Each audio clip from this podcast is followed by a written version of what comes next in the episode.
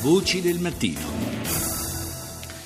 Dai Beatles eh, passiamo a tutt'altro genere di tema, parliamo di difesa, di politica di difesa europea, lo facciamo con il presidente del CESI, Centro Studi Internazionali, Andrea Margelletti, buongiorno. Buongiorno a voi e grazie per l'ospitalità. Naturalmente un saluto ai vostri ascoltatori.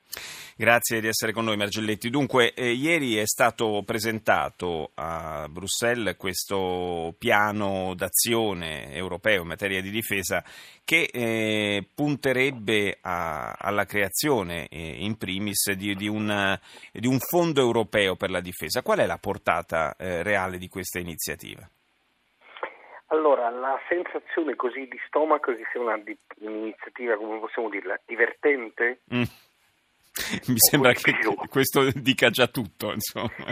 Poco di più. Allora, si fa un grandissimo parlare da tanto, tantissimo tempo di polizia europea, di forze armate europee, chiamate genericamente l'esercito europeo, già, forze armate europee, o addirittura di servizi segreti europei sono entrambi, sono tutte tre i servizi segreti, le forze dell'ordine e le forze armate sono strumenti di sovranità nazionale. È un dato di fatto, infatti si occupano di sicurezza nazionale. Allora, le forze armate europee, le, i servizi segreti europei, le forze di polizia europee le avremo quando avremo gli Stati Uniti d'Europa. Altrimenti, come si suol dire, facciamo delle grandi discussioni, basti pensare che i battle group europei, eh, e ne abbiamo tanti, fino adesso non li abbiamo mai, mai utilizzati una singola volta in operazioni. Mm. Noi dovremmo pensare invece molto di più a rafforzare le capacità NATO e naturalmente creare anche capacità di coordinamento migliore a livello dell'Unione Europea. Ma finché l'Unione Europea politicamente continua a non avere una forza, pensi soltanto alla totale assenza di una vera politica estera dell'Unione Europea. Basti, e cito l'esempio che i vostri ascoltatori conoscono molto meglio di me, basti pensare a quante politiche ci sono per la Libia. Certo, certo. Basti pensare ai eh, soldati italiani che in questo momento proteggono l'ospedale eh, militare a Misurata, contingente mandato dal nostro governo, circa 200 paracadutisti. Basterebbe dire che invece che 200 paracadutisti italiani bastavano 50 soldati italiani, 50 francesi, 50 tedeschi, 50 britannici, giusto per fare un esempio. Solo che, eh, solo che sono, sono, le politiche esattamente. Sono, sono, interessi spesso in contrasto, in competizione che, che impediscono lo sviluppo di queste forme di collaborazione. Eh, c'è, una, c'è, anche un aspetto, al di là di quello politico, c'è anche un aspetto però che è interessante, un versante eh, economico-industriale, diciamo, che può essere interessante per quanto riguarda l'industria eh, del comparto della difesa, che è una industria che fa numeri davvero importanti, grossi a livello mondiale. L'Europa, almeno in questo campo, potrebbe però tentare di incentivare la propria cooperazione, magari eh, investendo di più sul, sull'industria della difesa eh, europea e, quindi rivolgendosi ad essa per i propri acquisti. Guardi, eh, glielo dico da genovese, quindi con, con, un con un occhio al portafogli. Esattamente. Io da sempre sostengo che noi spendiamo in ambito di difesa molto poco, pochissimo. Ma non solo spendiamo poco, spesso spendiamo male. E questo vuol dire che ci, esiste una ridondanza di programmi. Perché compriamo tanto dagli Stati Uniti? Non solo perché hanno una tecnologia che oggettivamente noi europei in moltissimi casi semplicemente ci sogniamo, ma perché gli americani, essendo uno Stato singolo, sono in grado di, di organizzare meglio gli investimenti.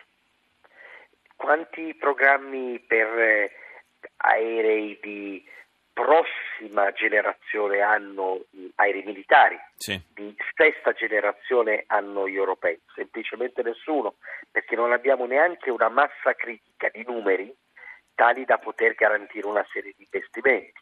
Noi compriamo 300 aerei, 400 aerei, 500 aerei, gli americani ne comprano 3000.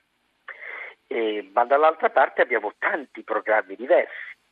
Allora, mh, non essendoci eh, eh, guide chiare e molto nette eh, su eh, sincronizzare i programmi, spesso si, si spende anche si buttano via i soldi. Ci sono anche programmi che funzionano molto bene, programmi virtuosi, ma sono, come posso dire, non necessariamente, non voglio dire che siano l'eccezione, ma non sono necessariamente la regola. In più tenga conto di una cosa, che è un dato di fatto eh, chiarissimo. Eh, esiste il problema dell'occupazione. Certo. L'industria della difesa fa lavorare migliaia di persone, grazie a Dio. E cosa vuol dire però? Che se si decide che le navi le fa il Lussemburgo, lo dico in maniera volutamente provocatoria, le navi ad esempio non le fa più l'Italia. E cosa facciamo con le maestranze, le eccellentissime maestranze di Fincantieri?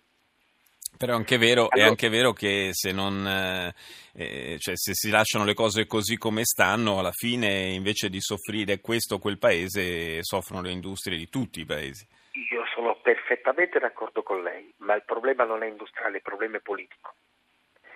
E i politici non possono utilizzare questioni tecniche come quello industriale o come quello militare come foglia di fico per nascondere la loro incapacità di voler costruire un'Europa vera. In molti casi si è fatto ricorso a, dei, a, delle forme di consorzio tra più paesi europei per dare vita a dei programmi, eh, penso, penso al, torne, al, Tornado, all'EFA, eh, questo forse sarebbe possibile anche in altri campi, sempre dell'industria di difesa. Sposo pienamente la sua tesi, è esattamente quello che dico da moltissimo tempo, abbiamo bisogno di più consorzi perché magari la tecnologia che all'Italia non ce l'ha in questo momento per un settore, la Francia o la Germania o la Gran Bretagna o qualunque altro, o la Spagna. Noi abbiamo bisogno di più consorzi. Cito un esempio, eh, l'industria missilistica, MBDA, è un'industria, è un consorzio europeo al quale partecipano i francesi, i britannici e gli italiani. È un consorzio di eccellenza che eh, produce tecnologia e da lavoro. Ma da tantissimo, tantissimo tempo si parla di vendere MBDA, almeno la parte italiana di MBDA. E questo, come vede, va in totale controtendenza certo. contro, contro la logica. Noi dovremmo rafforzare i consorzi, non uscirne. Decisamente. Grazie, grazie ad Andrea Margelletti, presidente del Centro Studi Internazionali, CESI, per essere stato nostro ospite stamani. Ora la linea va al GR1, condotto da Guidardone. Ci sentiamo più tardi.